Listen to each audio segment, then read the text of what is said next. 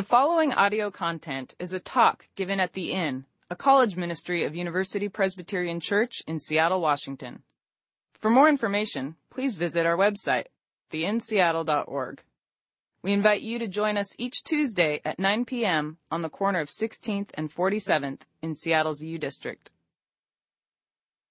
Welcome once again to the Inn and University Ministries. My name's Ryan Church. My good friends call me the R. And I'm glad that you are, are here. I had a, the opportunity to at least greet a few people coming in this evening that were here for the first time. And whether it's for the first time or for the several after that, we again say thank you for coming. We're stoked uh, that you are here on this last day of summer, this last uh, in of September, as we get ready to ramp things up for 2010, 2011. Uh, before we get into the chaos of the fall, I want to let you know of a couple of things that are going to be happening around here. The first is this, and to tell you about this, I got to be the uh, that proud, bragging dad really quick. That uh, that's my son Carson. Okay, and you know, I'm not one of these crazy dads that is like you know trying to invent the next Tiger Woods here. But my son, who just turned two last Monday, does have a wicked golf swing, to be totally sure. Now, uh, I show you a picture of Carson because my son is just one of nearly uh, 500 kids in this congregation, uh, be, you know, between ages two and sixth grade, uh, that are looking for mentors, that are looking for support. And one of the ways that you can get involved in the life of this church is to serve the kids of this neighborhood. Cute little guys like Carson. Come on, people. Uh, in specifically, uh, some needs that we have are for our Sunday evening uh, Sunday schools. That's in the five o'clock hour. If that's something that interests you, uh, I uh, challenge you to respond. But also midweek uh, for pioneers, pioneer girls and boys crew, which are middle school, um, or elementary age children. Charlie. How old are they? Second through fifth grade. There you go. Um, and so if that's something, if, if, kids are a passion for you or you're just looking for a way to serve in this neighborhood, uh, what a great opportunity to get involved. Now, uh, there are tons of other things through university ministries that you can uh, connect to. You've already heard about core groups and come back next week and the week that follows and you will hear about scores of other things from mission trips to uh, retreats to other groups that you can attach to and find community in this place. I am deeply convinced that there is something for everyone uh, that's college aged here at UMin, and we hope that, that you will connect to that. And also, something I'm really excited about is this uh, fall at the Inn, we are going to be doing a preaching series through the last book of the Bible, the book of Revelation. Now, Revelation is one of those books that can tend to be intimidating and mysterious. And what I want to, the, the, cliffhanger that I want to give you tonight, uh, that you might come back not only next week but throughout the fall, is that this is a series that is really about Jesus. And what Revelation tells us is primarily about how Jesus Christ is and the kingdom that Jesus is ushering in right now. Revelation is the book of the Bible that tells us most about how Jesus is right now. We're going to preach through this as if Revelation is like a fifth gospel. I'm pretty convinced that, that uh, even for those of you that have heard uh, this book talked about before, this will be a, a new way to hear it. And my hope is that for whether you are exploring a relationship with Jesus for the first time or if you've been coming to church your entire life and have been following Jesus for a long time, that this would be uh, a refreshment for you, that this would be challenging and, and it would be something very old uh, that is heard in a new way. So come back and join us next week as we start Revelation. Bring a friend. I think it's going to be a great time. Uh, so there's your there's your cliffhanger. Da, da, da. Um, now, tonight we're going to finish a series where we've been looking at this idea of transformation. We've been putting our weight down on this reality that, that the Spirit of God, as it comes into our lives and is in the world, changes things. It shakes things up. We like to call that transformation. And one of the ways that we've been looking at that is to look at a couple of different places in the Bible where somebody's name is changed. And to use that, eh, to see that as an indicator of God's transforming work. The first week of, of September, we got to hear about how God gave Abram a new name, Abraham. God changed Abram's name. And then last week we got to hear from Janie and, and, she shared with us that great story of Jesus changing Simon's name to Peter. Jesus changes Simon's name. So you have these snapshots of God changing a name, of Jesus changing a name. But tonight we look at a story where it, it goes the other direction. Where the name that's given is not by God and it's not a name that is necessarily wanted. Now, to give you an idea what it looks like to take on a name that, that might feel a, little bit arbitrary and unwelcome, I want to show you uh, this clip from the Party and Fraternity Classic Animal House. Go ahead and take a look at this clip uh, from National Lampoon's Animal House. So tonight we look at a character who like these Delta pledges in Animal House, they are in a totally uh, foreign and new environment, and they are, certainly in my mind's eye, uh, given this name from this foreign king, uh, similar to the way that the Delta pledges uh, have have been given, and is the reason that their names are changed are with the hopes that, that these guys, as we've seen on the screen, might conform to a particular culture in the Delta Tau Chi fraternity at Faber College. And, and likewise, as these guys come into a new kingdom, this kingdom of Babylon, it is hope, the hope is that they would be changed, that they would kind of assimilate themselves into a new culture. But the difference is that as we look at this character whose name is Daniel, the difference is that he finds in the midst of all this change, he roots himself in the one who is consistent and integrity follows. When there, when change arises, he roots himself, himself in the one who is consistent, and integrity follows. So, where do your names come from? Who gives you your names? What are the, the source or the meaning of your names? Of your name or the names that you may, may have. Now, the name Ryan, for example, means uh, the Gaelic prince, named after the Gaelic prince. Now, I challenge you with this to find anybody older than me, I'm 34 for transparency's sake, okay, to find anybody older than me named Ryan. I don't know what it was about something in the mid 70s, but the year I was born, 1975, was the last time that the, the first name Ryan for a male baby in the United States of America was outside of the top 20.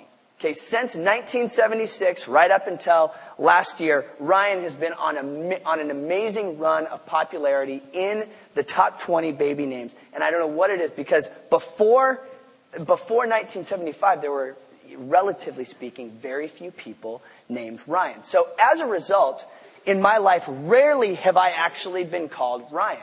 When I went to, to elementary school, even in my kindergarten class, I was immediately called Ryan C.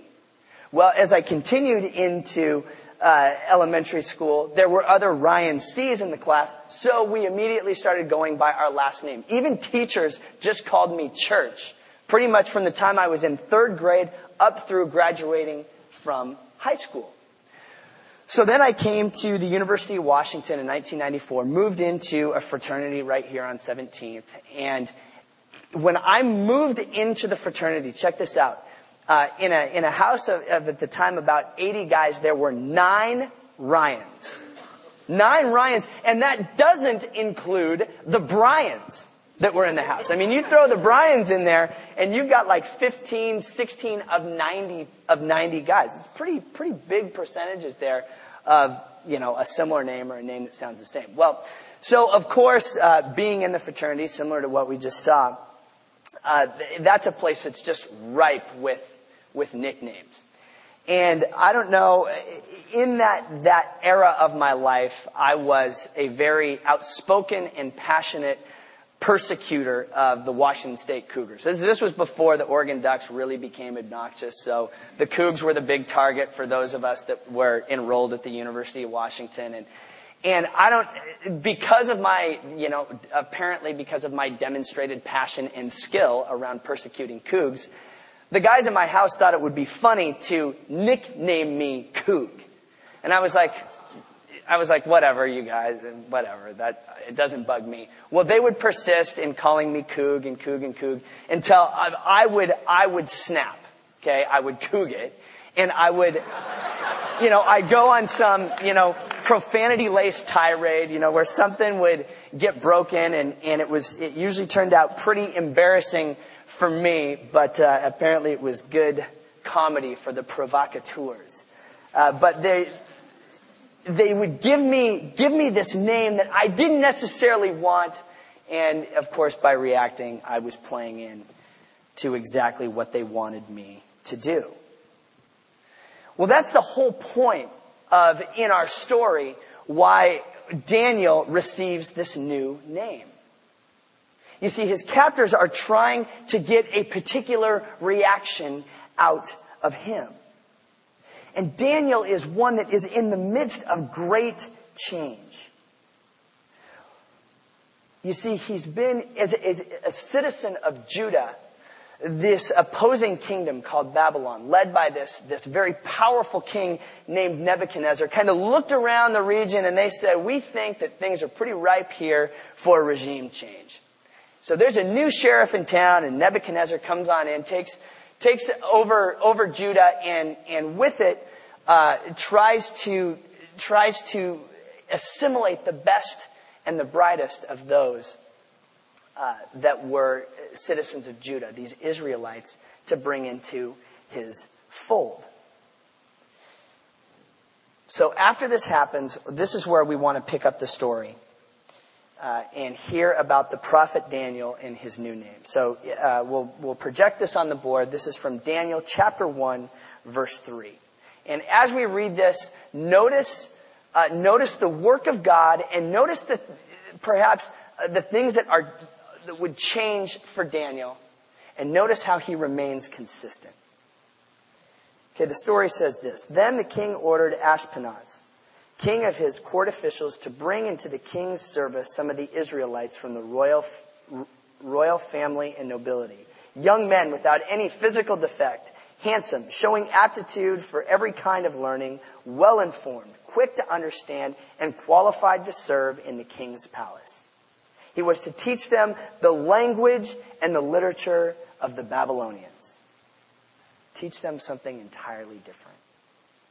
The king assigned them a daily amount of food and wine from the king's table. They were to be trained for three years, and after that, they were eager they, they were to enter the king's service.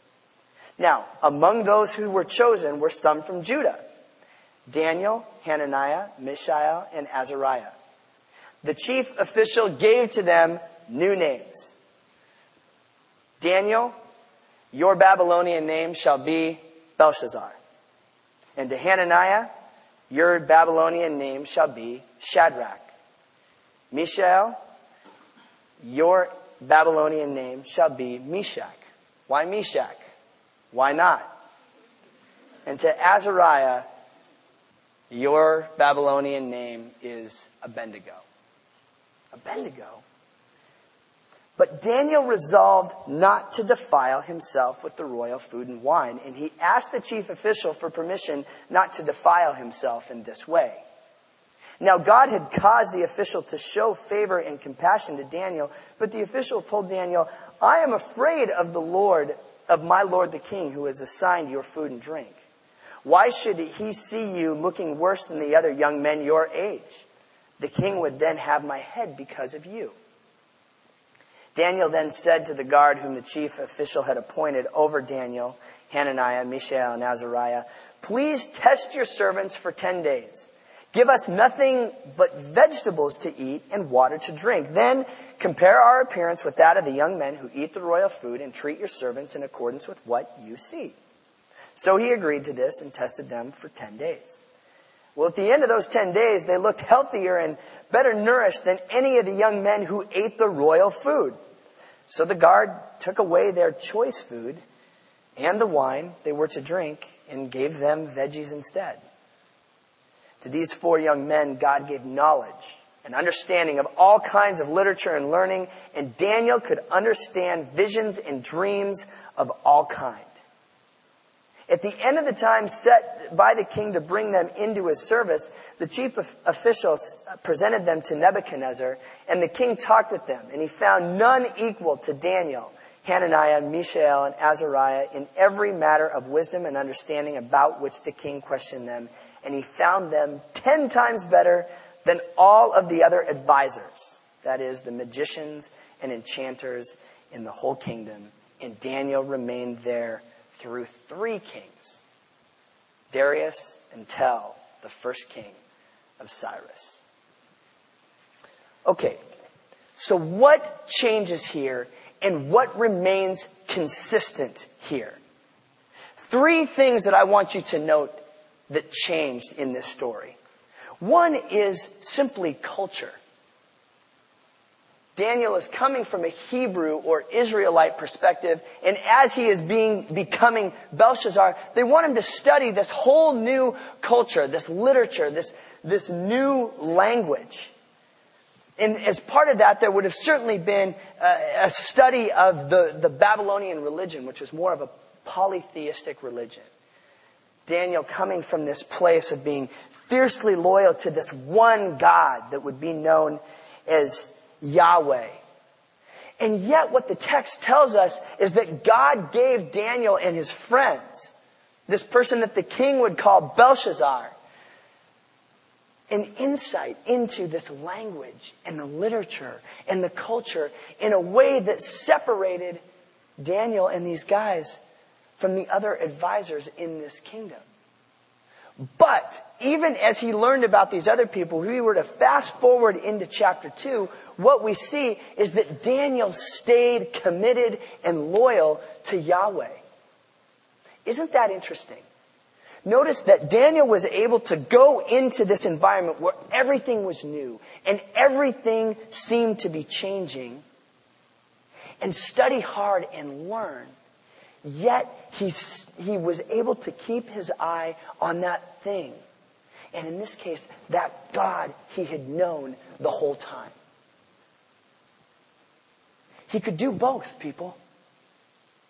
He could study this new culture, but hold on to his own. Everything was changing, but something stayed consistent.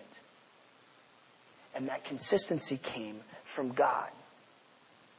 Of course, the next one has to do with a new diet, the new potential for a diet. For those of you that have read through some of the Old Testament, you perhaps noticed in, in places like Leviticus where there's a, a host of dietary laws that are set out uh, that the people of Israel might not defile themselves.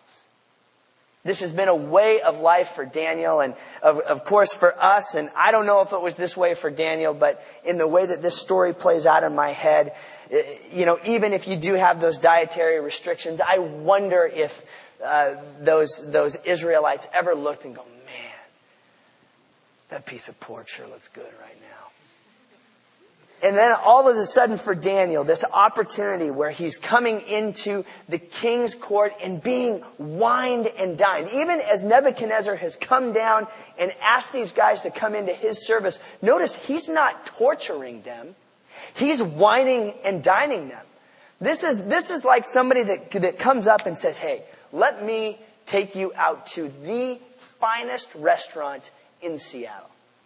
I'm going to treat you to something real nice. For you students out there, you know, are going, okay, anything to get away from my normal routine of macaroni and cheese and, you know, some top ramen that isn't totally done, you know, little MSG and noodles or whatever it's in those, in those things. You have somebody that comes and says, let me take you out and we're talking about the full on. We're talking about appetizers, You know, we're, we're talking about bread, we're talking about a, an incredible entree with a side, great wine, dessert, the whole thing, and it's on them. But there are strings attached. You see, everything is changing for Daniel and his friends. And in this case, even, even part of their diet is being changed as they are brought in for the hopes that they become something different. This is a strategy that we use all the time, right? In business or in dating. This whole idea of wining and dining. And that is exactly what is happening with Daniel and his friends as they come under the reign of Nebuchadnezzar. Yet, they say, as good as this must be, food from the royal table, the best in the region, the finest restaurant, and the best wine. No, thank you. Because we trust God. This is who we are. And even in this new place, thanks, but no. We don't want to defile ourselves. So the culture's changed. The food has changed. And of course, as we're talking about the, the most obvious one based on our series, the name has changed. But here's what we notice. Is that Daniel is given this new name, Belshazzar, and somehow Daniel lives into both. He lives into two different names. He continues throughout, uh, especially the first six chapters of Daniel, to be referred to as Daniel. But anytime he comes into contact with the king, he is referred to as Belshazzar. He functions as a Hebrew, as a high standing Babylonian. Somehow, in this new name, Daniel is able to keep and maintain the identity of his old name in all things that are new as Belshazzar. What remains consistent is Daniel. Daniel functions in Babylon as Belshazzar, and he does so as a loyal servant to the king. Everything is changing for Daniel. He's, he's being pulled away from everything that he once knew, and everything seems to be new. Everything coming at him has a motive for making him into something different. That's the whole idea of what a king who's trying to uh, fulfill imperialistic ambitions is doing. They're trying to be, to indoctrinate these guys. Why does this matter to you? Everything as I understand it for college students, is pulling you a million different directions. Marketers are trying to get you to buy their thing with the hopes that you might feel more fulfilled. People are trying to, to get you to be something that you are not. Perhaps something you don't want to be. They're trying to get you to fulfill their desires perhaps a, in an organization you work for, perhaps in a relationship with a, a man or a woman. You're being pulled a bunch of different directions, and in some of those directions, you don't want to go there. Everything could be changing around you. Whether you are a freshman or a senior, everything is competing for your attention and trying to get you to live into a role that sometimes leaves you feeling completely confused and like all that surrounds you is chaos. And what we get in Daniel is the snapshot of somebody who in great change finds consistency in God. And out of that consistency follows an integrity. Daniel, in the midst of change, finds the one who is consistent, and integrity follows. It is that that I want to make two brief reflections on tonight. First off, Daniel and his friends, as they come into Nebuchadnezzar's service, remember their roots. I believe they remembered their hope in God. Their hope that God, even in the midst of everything that seemed to contradict it for them, it looked as if this new kingdom was going to win, but their hope was in something that said God will win. They remember their roots, their hope what they are all about. One way that you might say this is, is like this. Okay, as somebody who grew up in Port Angeles, Washington, I like to say uh, around particular nuances of my you know life or outlook. Uh, a phrase that, that sometimes comes up is, "You can take the boy out of Port Angeles, but you can't take the Port Angeles out of the boy." Right? One of the ways that I, I, hesitate to share this with you guys for fear that it might be exploited, but one of the ways that you can take the boy out of PA, but you can't take the PA out of the boy is that I live right here in this neighborhood. But growing up out in Port Angeles, we never, ever, ever locked our doors. Okay, our doors were just always open. Like, if we were home, the door was open. And by home, I mean if we were in town. If our family was in town, even if we were going to be gone for, you know, all day, the door was always open. Never locked the car doors. Okay, in part because I probably never had anything that could that I actually cared that would get stolen. This was before cell phones and GPSs and laptop computers and stuff like that. I'd probably lock the door now, or maybe not, because all that to say, even in this neighborhood now, I tend to not really care about locking the door at my house. Now, my wife definitively and authoritatively puts the ixnay on that and locks the door. But it's one of the ways that you can take the boy out of Port Angeles, but you can't take the Port Angeles out of the boy because there's something in me that does not feel compelled to lock the door when I leave my house in an urban neighborhood. Well, with Daniel, you can take the boy out of Judah but you can't take the Judah out of the boy. You see, he remembers his roots. He remembers what he believes in, those, those disciplines that he had. He holds on to. Yes, he might be studying a new culture, a new, new literature and new language. But he remembers the language and the literature that he studied beforehand. Those things that we might also study that would come out of, of Genesis, Exodus, Leviticus, Deuteronomy. He knew those. And he could still study. You could take the boy out of Judah, but you can't take the Judah out of the boy. You see, he found consistency in this thing that he knew, even in an environment of great change. Two,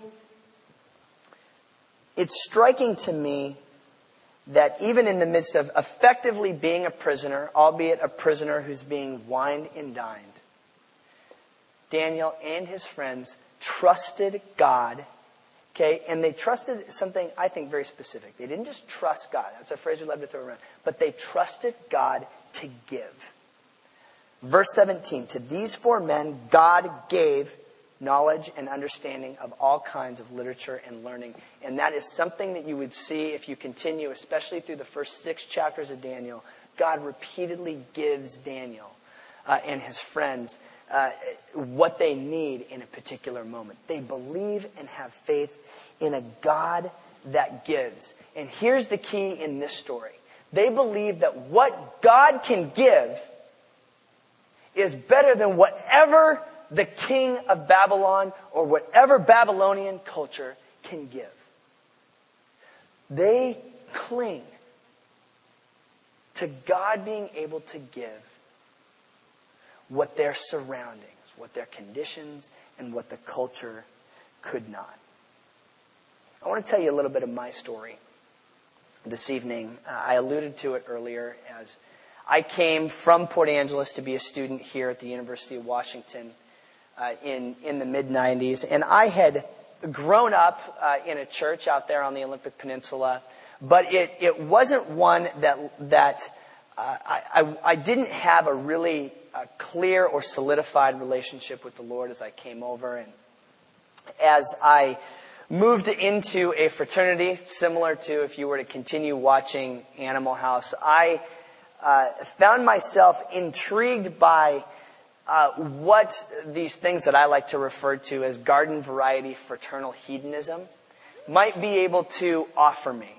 Okay, like many of you, like many of my peers, uh, there was a pursuit of pleasure and finding, finding meaning in, in having fun and doing whatever I need to do to, to feel good in any given moment, even if it came at the expense of others or myself.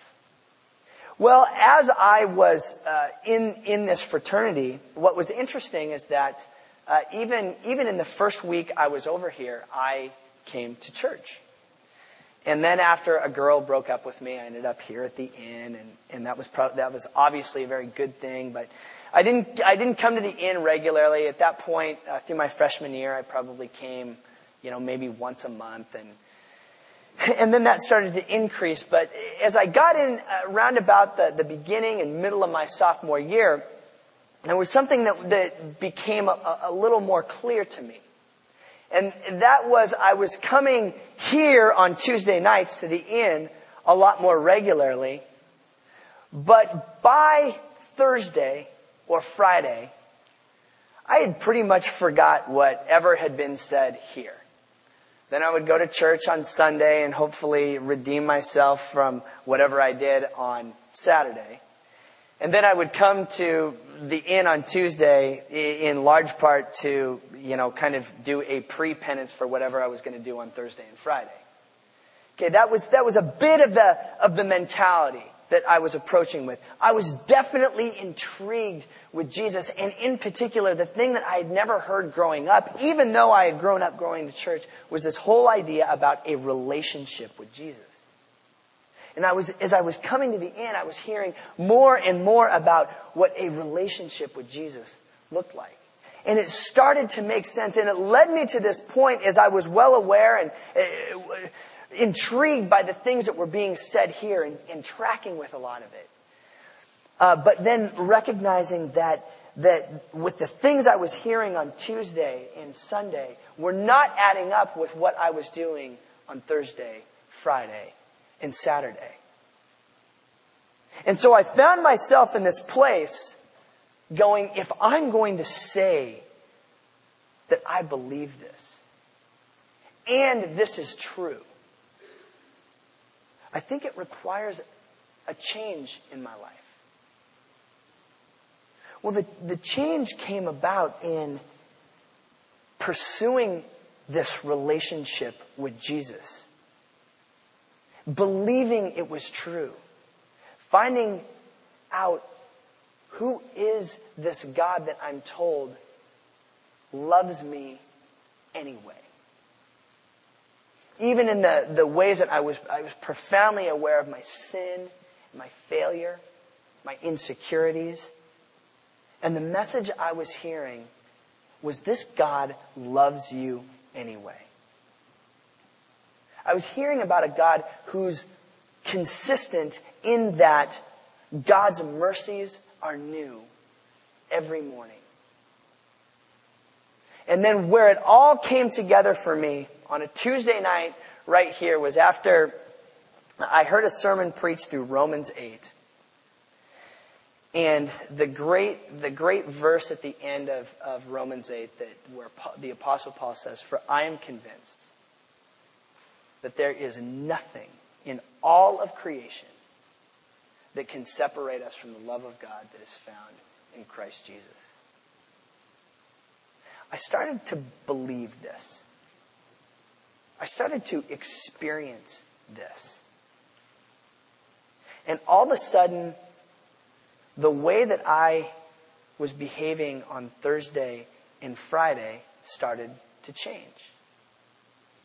the way that I was interacting on Saturday began to change. Now, if I'm to be totally honest, as, as I became more into Jesus, there was concern that I, I would alienate myself from guys in the fraternity, or they would feel alienated by me.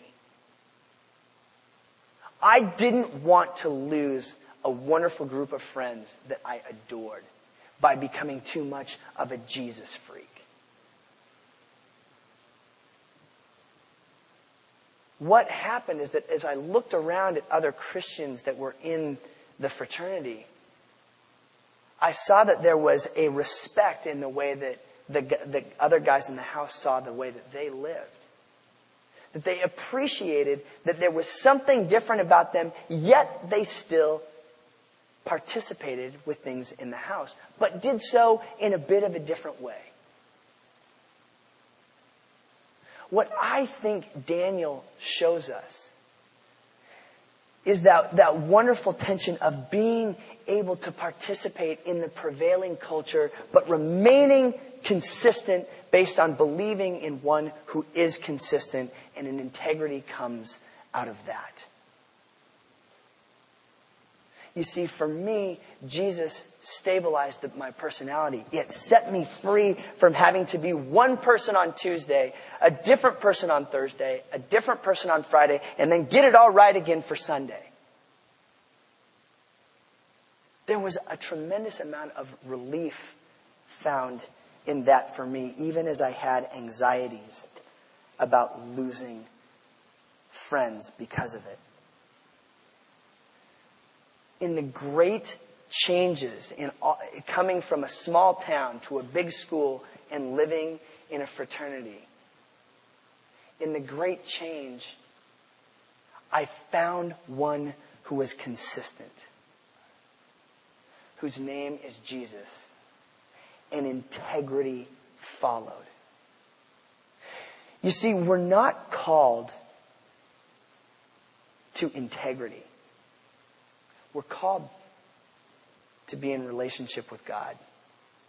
This God that has given his son for us and to be in relationship with him. We're called to that relationship and being called to that relationship, integrity follows. You see, we live in a world that is dying for integrity. Look at this thing that we call the Great Recession, and you hear countless stories about people that lost thousands, millions, if not billions of dollars because people were not playing by the rules. There's a whole new list of rules that are given in accounting because it needed integrity. But we're not called to integrity. We're called to Jesus, and when we put roots down in that consistency, that mercy, that grace, that there is nothing that can separate us from it, and we believe it, integrity follows. You see, with all those stories, integrity is, is an expensive commodity. It's not easy to put those roots down in the one who is consistent because as we've talked about, there is so much that tries to push you off of it or take you away from it. But when we say no to the king's table, when we remain true to the one who is consistent. To rooting ourselves in the grace and mercy shown to us in Jesus Christ. Integrity follows. And friends, our world desperately needs that integrity. So the encouragement to you tonight, in the midst of all that is changing in your life, a changed major, a changed vocation, a changed living situation, a changed roommate. Find the one who is consistent, whose mercies are new every morning. whose love you cannot be separated from. And this integrity to love, to be the same person on Monday, Tuesday, Wednesday, Thursday, Friday, Saturday, and Sunday will follow. That's good news. Let us pray. Lord, thank you for your prophet Daniel. Thank you that he shows us what it means to live in the world, but not of it. What it means to uh, follow you, to serve you, and to be faithful to those around him as well. Lord, may we be people of integrity, people who could be salt and light in our neighborhood, in our schools, in our jobs. Lord, in the world we live in because we know the world needs it. The world needs you. And that is what we want to bear witness to. So, Lord, by your Holy Spirit, move us, change us, transform us, get us fired up for uh, the year that lies ahead. And may we root ourselves in you. It's in Christ's name we pray.